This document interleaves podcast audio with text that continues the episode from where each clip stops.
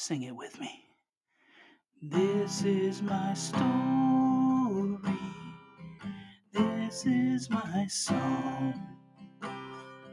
Praising my Savior all the day long. This is my story. This is my song. Praising my Savior all the day long. All right, and welcome back to the Wayward Podcast, where we learn to live life on the way of God's Word. I want to thank you all for joining me here today. I hope that you are having a good day. If you have been keeping up with our recent episodes, we have been making our way through Jesus' parable of the Good Samaritan. The Luke 10 text where the parable takes place has a lot of things going on. So, focusing on the parables in a way that gives the text's content its due has required this particular series to go a little bit longer than I had originally imagined it to be, and I do apologize for that. Um, I just hope that this content is adding value to your life and to your understanding.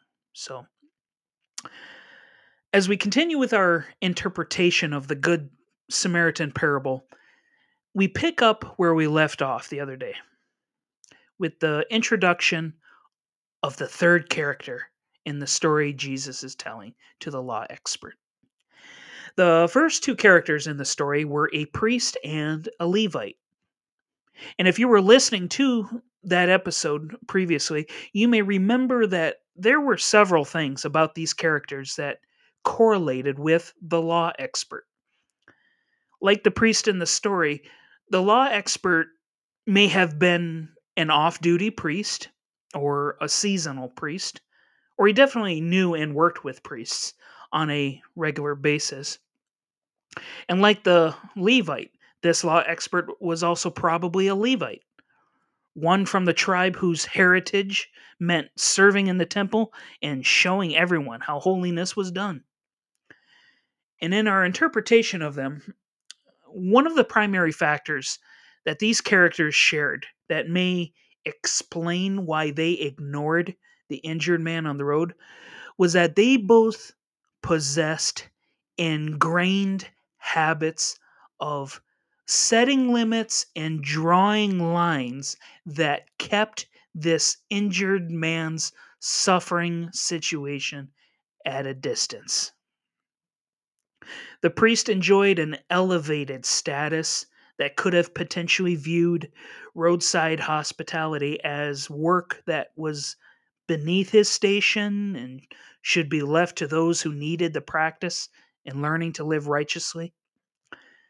The Levite practiced and preserved such a high standard of holiness that me he, that he may have interpreted this injured man's situation as something he must have deserved for some sin he must have committed. So it is very possible that with these factors in mind, Jesus is using these characters of the priest and the Levite to mirror back at the law expert why his heart is struggling with the idea of loving his neighbor. Like how the priest used his elevated status to create limits, and the Levite used his holy set apartness to draw lines that isolated the man in his suffering. It's possible that this law expert was struggling to love God and love his neighbor because he himself had learned to create such limits and draw such lines. So, seeing how he's struggling with what the gospel is calling him towards and the habits his heart has become fixated on, Jesus desires to liberate him from those habits. And how Jesus intends to do that is by now introducing a third character into this story. And as we encounter this new character, there are at least three things we immediately see that are very different from the first two characters we encountered. The first difference is that he is a Samaritan. Now, the contrast here is stark. While the priest and the Levite were cut from the same cloth, there would have been a significant amount of space and animosity between them and this Samaritan character. A second difference is that Jesus points Jesus points out the Samaritan's heartfelt reaction when he sees the injured man. Whereas the priest and the Levite saw the man and no reaction was noted, the Samaritan saw the man and felt compassion. And a third difference is that whereas the priest and the Levite just passed on by, the Samaritan went to the man and exerted much time energy, resources, and money to treat and restore the man. So, what is Jesus trying to accomplish with this starkly different character he has just inserted into the story? Looking at the relationship between the story characters and the law expert can be helpful here. While the priest and the Levite shared a direct correlation to the law expert, this Samaritan character does not. And perhaps that is the point. It is not how the Samaritan character correlates to the law expert, but it is how he does not. The Samaritan is perhaps meant to illustrate what the law expert has not been able to embody yet or what the law expert has thus far been struggling to embody. And it may be here where we are finally in a position to be best able to answer the question of why did the law expert insert himself into Jesus' conversation with his disciples in the first place? This interaction between Jesus and the law expert, it started kind of around Luke chapter 10, uh, verses 17 through 24. And the disciples, they had just returned from a mission trip in the nearby regions, and they were full of joy. And Jesus was rejoicing with them.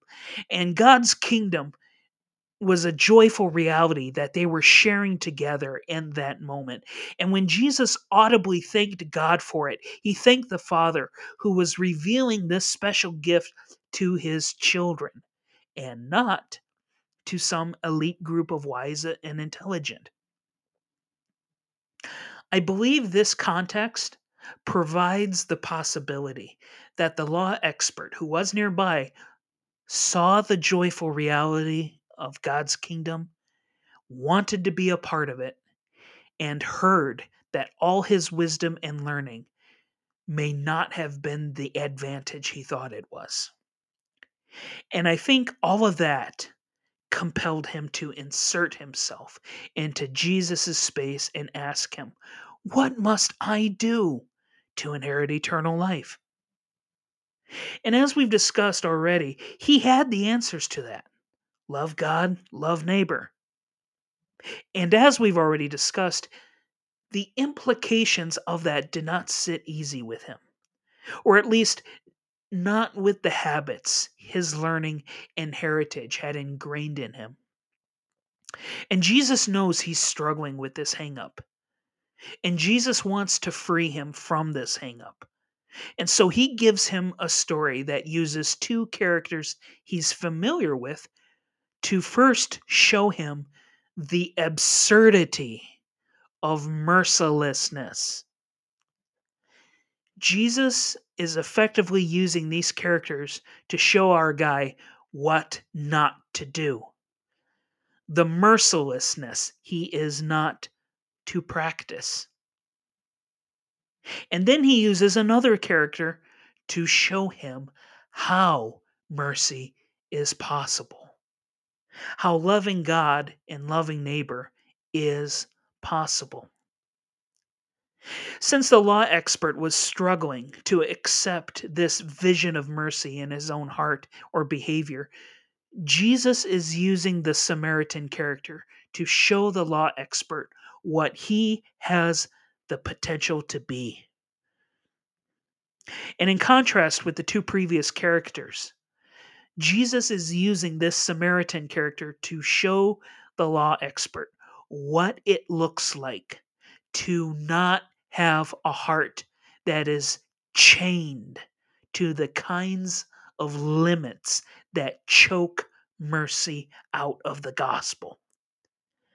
Jesus is still very much instructing the law expert in the way of the laws love God, love neighbor ethic, but he is using a character that subverts and rejects the mercilessness that has come to restrain the power of that ethic. The mercy that God desires his children to embody. It's like this is Jesus' answer to the law expert's original question. What does the law expert need to do to inherit eternal life? Love God and live the way of mercy. And this brings us to the point where we are finally able to understand Jesus' answer to the law expert's second question. Struggling with his own heartfelt hesitations, the law expert asked, Who is my neighbor? But by the end of the story, Jesus told him, we might begin to see that Jesus wasn't so much answering the question as reframing the question. At the story's end, Jesus asked the law expert, which of these three do you think was a neighbor to the man who fell into the hands of the ro- to, of, of the robbers? And the law expert answered, the one who showed him mercy. And Jesus replied, Go and do likewise. The law expert's question was his struggle to decipher who was and who wasn't his neighbor based on who and who wasn't deserving of mercy. But Jesus reframes the question to focus on whether the law expert is or is not ready to show mercy. The law expert had asked, Who is my neighbor? And Jesus turned it around as if to indicate to the law expert, You are. To Jesus, the real question a disciple of his must answer is not, Who is my neighbor? but, Am I ready to be the neighbor? Am I ready to be neighborly? Am I ready to be a person of mercy? Am I willing to live out God's mercy? Am I ready to be the neighbor someone needs? And it is on that very important question that we will conclude this second part of our interpretation today. I know that this has been a very short episode. Uh, I think that's okay because recently I've been pour, putting out a bunch of long episodes, but I think a short, you know, I would like to put out shorter ones, you know, for the sake of attention span and time and just everything. But um, I think that's it, I think it's good that this episode was self-contained to focus on the Samaritan and uh, how the law expert can learn from him. And I think uh, that question is good for us to sit with uh, here today. Am I ready to be the neighbor someone needs? In our next episode, which I hope to put out very shortly after this, uh, we will get into how we might learn from this story and how we might try living its lessons out in our lives. But until then, I hope you have a wonderful day. I want to thank you very much for joining me on this episode on the Wayward Podcast, where we learn to live life on the way of God's Word. This is my story. This is my song. Praising my Savior all the day long. Is my story. This is my song, praising my Savior